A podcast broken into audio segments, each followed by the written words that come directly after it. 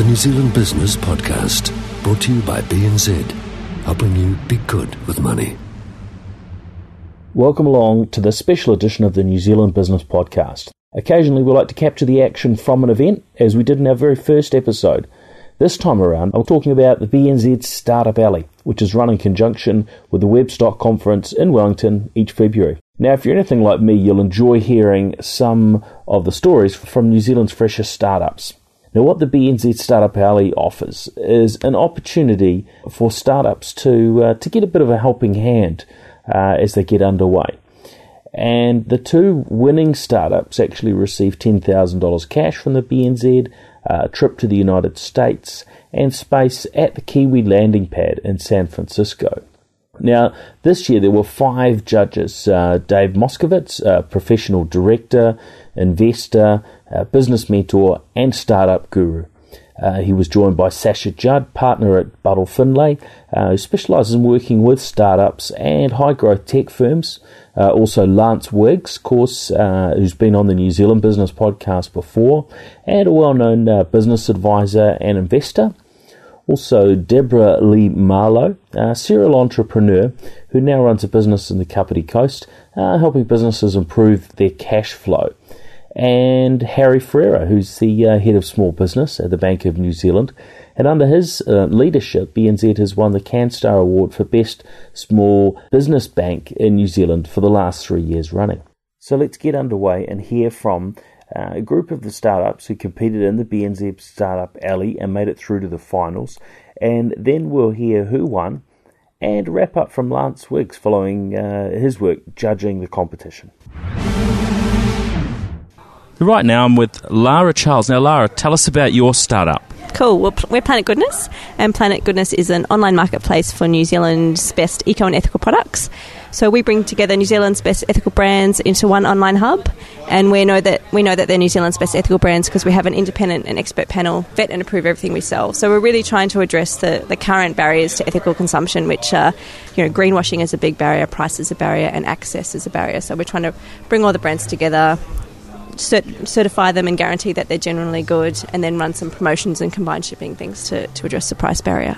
So, are these going to be products that are unique to your marketplace, or will people be able to get them in supermarkets and other stores as well? Bit of both. So, some of our products uh, you can you can find in organic grocers and supermarkets, but we're rec- we're working really hard on curation of really cool products that you won't won't find in supermarkets. So, Right. that's going to be our focus for the next you know six months. Is just you know we have an intern that's role is to purely find these awesome products that you, you can't find and that we know that, that that's a barrier to why people aren't engaging in, in ethical consumption so we're going to take that pain away and, and find the products for everyone Okay, great.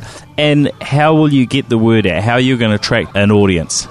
You know, uh, partnerships is a, is a big thing for us. For example, we donate a portion of every um, sale to charity partners, and our charity partners promote Planet Goodness throughout their networks as a way to raise funds.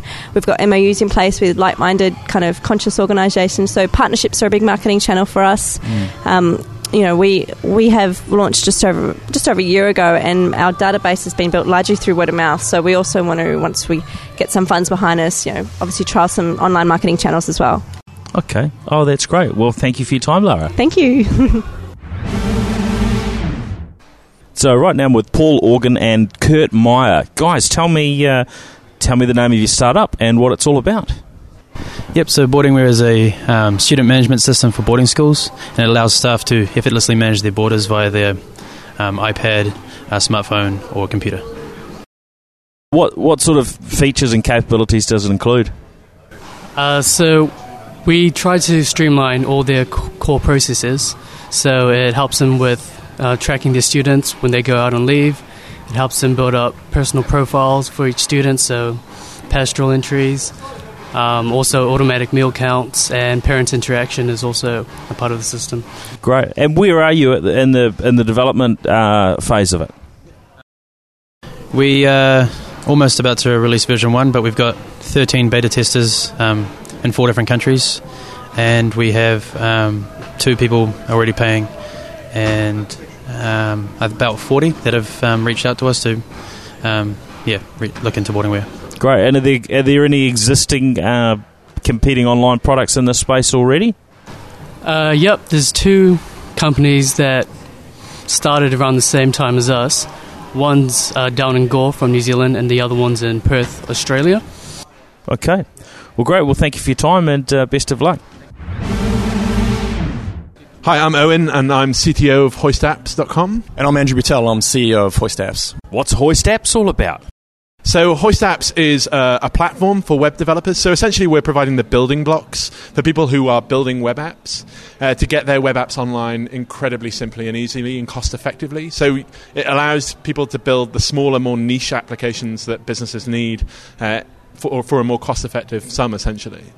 And does that mean that the uh, skill set needed by uh, the developers is you know doesn't need to be as as high because they're able to leverage on on the work that you guys have done? So not necessarily. We still um, provide uh, very technical APIs. You know, they're they're things that developers would use regularly as part of the, the way they build applications. And we also don't take away from developers the need to understand their problem and what they're actually building. What we do is we take away all of the extraneous stuff from building the solution essentially so they can really focus on that, that idea um, so for example we take away billing um, needs so that you can quickly uh, hook into our apis or uh, users managing of users or managing of data uh, you don't have to have a backend you don't have to have a server if you don't want to however you could if you did want to and when do you when do you launch uh, so we've just gone into open beta. That was uh, a week ago. Uh, that means that we're open for people to come and sign up to. Uh, we don't uh, expect a, a, huge number of production applications on there right now, so people using it regularly day in day out. But we do want people to be uh, playing with the platform, showing us what's what's right and what's wrong, uh, and then our aim is to go into production later on this year, essentially. Okay. Now, in terms of heading towards ultimately a break-even and profit perspective, have you got an idea of how many customers that you would you would need to make that happen? We do. Um, right now, we are targeting developers. Um, we want developers to love the platform. We want them to build software for their customers. But our business model is actually um, selling to their to our to developers' customers. So our customer is the, the business end user.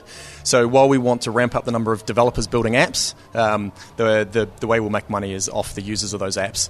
So at our current um, burn rate, we we need about 400 customers. Um, the goal is not to stay at our current burn rate. You know, we want to grow. You know, this we're not happy just playing this safe. So um, with some investment, we'll ramp the team up. Um, we're looking at about two and a half thousand end users to break even. Excellent. Oh, good luck with that. Thanks, guys. So right now with uh, Scott Mayo. Scott, tell me about your startup.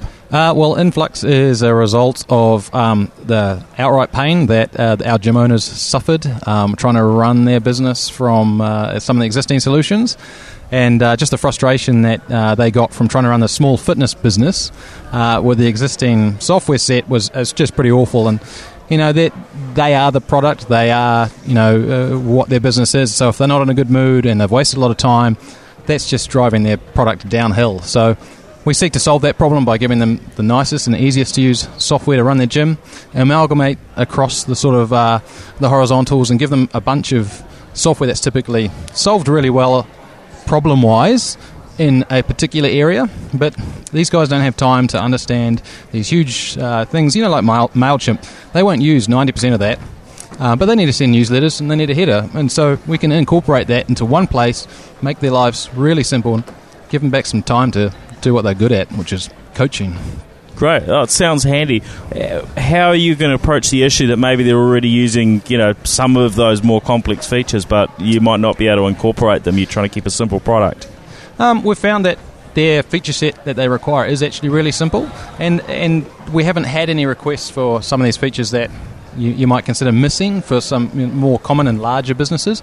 The thing to remember is that these businesses are generally one or two people, and so there's not a huge amount of uh, feature sets that they're really trying to push through. Okay. And where are you at in the uh, the development process? Well, I don't like to use the word beta, but we are live. We've got paying customers. Um, we've just got a big marketing push, tidy up our website, and then sort of uh, really, really want to hit Australia. That's sort of a massive marketplace for us. Got a nice partnership in New Zealand, so we're kind of just sort of holding off to press go as soon as we've got through Webstock.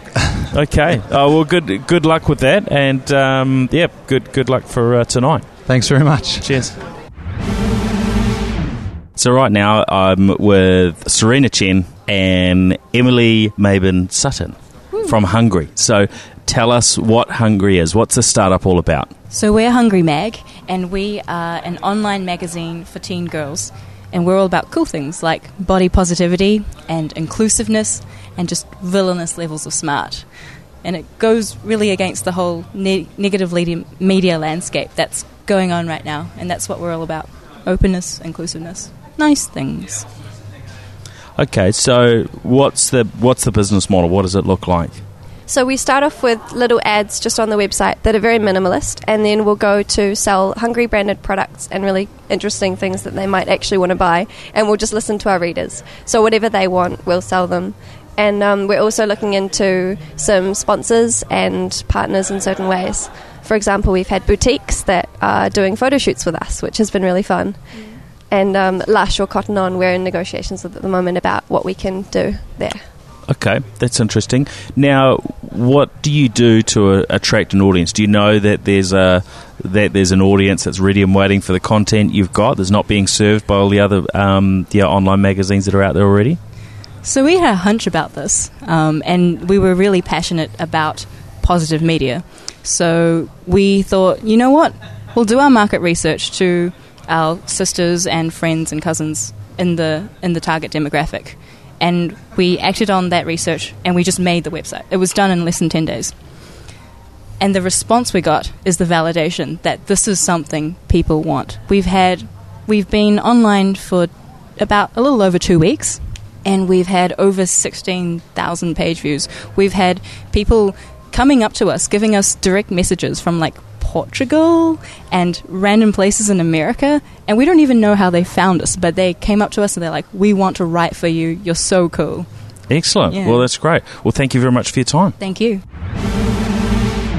So right now I'm with Indy Griffiths. Tell me about your startup. So I represent Parent Interviews, which is a online parent-teacher interview booking website for schools. And what we do is we take the hassle out of booking parent-teacher interviews for schools, and we handle it all on our website. It means it's easier for parents to book their interviews. It's easier for teachers to manage their interviews, as they don't have to sort out their own timetable. And we've got a ton of features for schools that make the whole process a lot easier. Great. Now, have you got customers at the moment? Who are you testing with people? You got paying customers? What sta- stage are you at? We've got seven schools signed up across New Zealand so far. We've reached a partnership agreement with uh, another educational company, so we are planning on getting another 40 schools by the end of April this year. That's great. And how will how will you charge for your product? We're a subscription based service, so schools sign up and they get unlimited access to our features for up to a year, and then it just renews. Okay, that's great. Thanks very much, Indy. So right now I'm with uh, Matt Hartley and Mark McCarty. We're from Scout. Um, I'm the CTO, and Mark here is the CEO of, of Scout. Excellent. Well, tell me what's uh, what's Scout all about? Uh, Scout's about simplifying bookings and inquiries for venues. Uh, so we basically saw that people have a need to try and find venues. Venues have a real pain point pain point with uh, dealing with bookings and managing inquiries.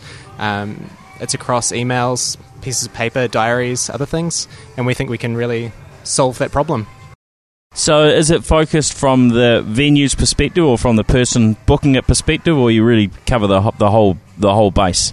Uh, we're aiming to get end to end. Uh, we did start off trying to target the finding of spaces, but found that the marketplace approach is really hard to bootstrap.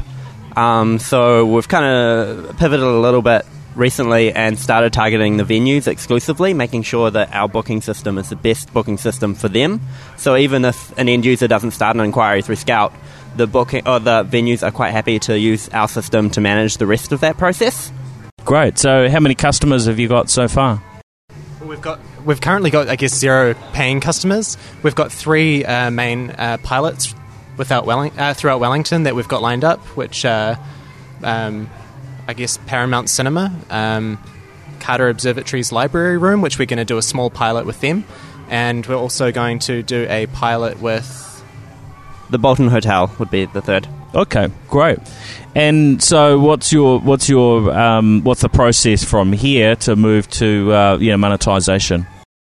Uh, the big thing lacking at the moment, and that's I guess top of the roadmap, is uh, a payment system, which we'll be working on shortly. Um, and from that, that will enable us to take a percentage uh, per transaction, per booking, um, which is a really easy growth stra- strategy from there. So as the venues get more booking numbers through the site, our profits and success grow as well.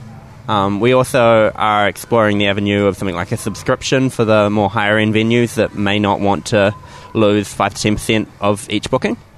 Um, but yeah, since we don't currently have a payment system, we're flexible in kind of what happens next in terms of how it's uh, monetized, I guess. Okay, that's great. Well, good luck. Uh, so right now I'm with Mark Zeman. Mark, tell me, uh, tell me about your startup. Uh, so the startup is called SpeedCurve, and it's a web performance monitoring tool. Uh, and it gives you detailed feedback on how the code base of your website is affecting performance. So it's largely for front end developers and kind of managers of development teams um, to get a really great insight into how their website's performing. Uh, one of the challenges in the, the performance space is that it's very hard to get a sense of how your website's actually tracking. When you're improving performance, there's no visible changes, the design doesn't change, there's no new functionality. So the monitoring tools and how you actually track uh, performance are really, really crucial. So who are your target? Who are your target customers? Who are you going after? Is this global? Is it local? And h- how are you going to sell it? It's, it's totally global, and I've been really lucky that um, I've been mentored by Steve Souders, who is um, head of performance at Google, who actually partly talked me into doing this product as an idea, uh, and he has been promoting it at uh, conferences internationally. Uh, so I've now picked up an amazing client list of people like The Guardian, BBC News, Staples.com, like a whole suite of international large kind of development organisations that can kind of see the potential of SpeedCurve and had very much the, the same problem that I had a year ago uh, when I wanted to, to solve this problem for my own organisation. So I've been really lucky to collaborate with those teams and they're helping me develop and extend uh, the product. Great. And uh, how far along down the track are you in terms of uh, you know revenue and uh, um, profitability, etc.? Uh, well, it's tracking really well. So I started about a year ago. Uh, I ran a beta kind of mid-year and had several thousand people that, that jumped on that. I've now been available commercially for four months. Uh, I've got now over 50 paying customers. The caliber of those customers are amazing, and there's a really healthy um, profit and a, a sustainable business model in there. That's great. Well, best of luck. Thank you. So right now I'm with uh, Carl from Watch My Gear. And Nigel. So, Watch My Gear, what's this all about? So, Watch My Gear is all about uh, tracking portable assets. So, things uh, we're aiming at uh, construction, waste management, uh, hire and lease industries. And in those industries, they have a lot of uh, transportable, transportable assets that they need to keep track of. And it's uh, often the item isn't high enough value to justify a GPS tracker or something like that. So we've come up with a solution that uses a Android smartphone in conjunction with a web app that allows you to track your asset every time you move it and drop it off. So how does that how does that actually work in, in practice? So what happens is a truck driver who perhaps is delivering a batch of portaloos to an event would um, drop off the portaloos and then they'd pull out their Android phone. Um, the phone's got a QR code scanning component and they'd scan these uh, pre-attached stickers to each of the portaloos. Uh, when they do that, it grabs the GPS location of the asset, stores it in the phone, and then uploads it to the server immediately. And what that means is that somebody at um, head office or back at the depot can look at a screen, see a map, and see where all their assets are in real time. That's great. And where where are you down the track from a development uh, perspective, and and then uh, yeah, from a uh, monetization perspective? Uh, so at the at present, uh, we just launched last week. And uh, we're currently trialling with a nationwide hire company in New Zealand. Great. And uh, within about one month, we'll be ready uh, with paid plans. And paid plans will be based on uh, monthly payments uh, based on the number of assets and users you have on the system. Great. Oh, good luck with that. Thank you. So, Lance Wiggs, tell us about the uh, the two winners, Hoist Apps and Speed Curve. Why they uh, why they stood out to you at Startup Alley? Um, well, first of all, let's say there were 10 fantastic finalists, and um, it, it, was a, it was a tough call to, to choose these, but I think Speed Curve really did stand out on its own. He's done everything right. I found it really difficult to plug holes, to poke holes into what he's done, and Um, it's you know he's created this thing himself. He's he's growing the business. He's doing everything right. It's appealing to devs. It's appealing to consultants. Appealing to managers, and it's gone global essentially instantly with some amazing clients. So it was to me a, a pretty easy uh, solution, a pretty easy choice rather. Um, and um, and the other judges had different view perspectives on all of these things. So this is just my perspectives, right? Um, and then Hoist, I found um, you know very very high quality team. Uh, the product looks really interesting. They're going into a market where you've already got some competitors, and my concern was that they've only got one paying customer. But I think we saw that they could really benefit from this, and that maybe in two months' time it would have been a slam dunk as well, like Speed Curve. So uh, you know that's why I, I would have plum for those guys as well. And again, each judge had a different opinion. Each judge banged their shoe on the table at different velocities for each of the each of the ten different companies. So, um, but look. Some of the companies we didn't pick are also winners. Oh, all of them were, but you know there were there's some clear winners like uh, Thank You Payroll, who 400 paying customers right now, you know, just another 200, and they and they're um, you know above uh, meeting payroll, which and and they're and they're growing at a good clip. So and they've got some really good opportunities in the future. So, so those guys are fine. Uh, Hungry, who are the um, it's a, it's essentially a, a, magazine. It's think about Medium. It's kind of like Medium or um, Huffington Post, but for girls and women who want a bit more than cosmopolitan. Um, they want uh, r- real interesting articles and actionable articles for, for real women. And um, their, quali- their content is amazing. It really is fantastic. And so I just expect to see those guys continue to grow over time. And, and uh, Influx HQ, which uh, Scott uh, Mayo, he's aimed at CrossFit gyms only. It's a nice niche market, global niche market, which is everything we talk about in design thinking. He's um, goes to CrossFit himself. He's had you know, eight years of history of making gym software for someone else, and he's designed this great product which will just keep selling and keep selling and grow bigger and bigger and bigger, and so on and so on and so on. Each company had a great story, and um, it's really uh, it was hard to choose between them. Um, but most of it was it was fun to hear all, all, about them, to read all about them, to play with all the products, and uh, now we just wait and see, right? Who's going to be the real winners? Um, one thing I loved was BNZ. Um, Harry stepped up and said, "You know what? Let's give thousand dollars to our um, youngest contestant who came up with the uh, the school um, parent-teacher interview system, and uh, and it's." Whether that works or not, and he's got some tough competition out there. The main thing is this guy is going places. What he's created is beautiful, uh, and uh, it's clear that uh, we need to support him as a community, and, and let's see where it gets to. So that's my take. That's great. Now, uh, one last, one more question. Uh, obviously, it's always a challenge, sort of getting from the, this point of having the ideas and, and you know not having reached that break-even point. Um, is there any sort of you know general uh, advice that would sort of you know probably be re- relevant you know broadly across the board um, for these startups and and you know startups in general, and sort of the you know what they should be uh, looking to add in on top of their own expertise and so on. Um, well, the general advice for startups is that the best source of revenue, or so the best source of, of cash, is revenue from paying customers. And so we saw a couple of things that were quite good. One company had taken money already from the boarding school app, taken money already from customers before the app has even been created, and that's great validation, right? So, so the first the first lesson is take money from your customers rather than from investors. The second one is trust in organic growth.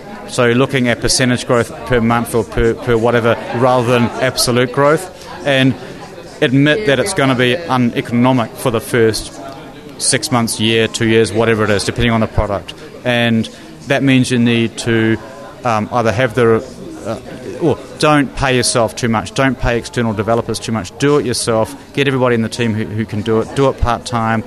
You know, live on uh, Doritos or whatever the hell people live on when they're not making any money. Rice is uh, is uh, is what it was in our family, and and just and just work hard and, and, grow this thing. You know, do a bit of work on the side and just slowly grow the business until all of a sudden that curve is lifting off the ground and it's sustainable and you can hire staff and off you go. So we saw that story right through the contestants today, and that's what was so great about them. Excellent. Thank you, Lance Wiggs.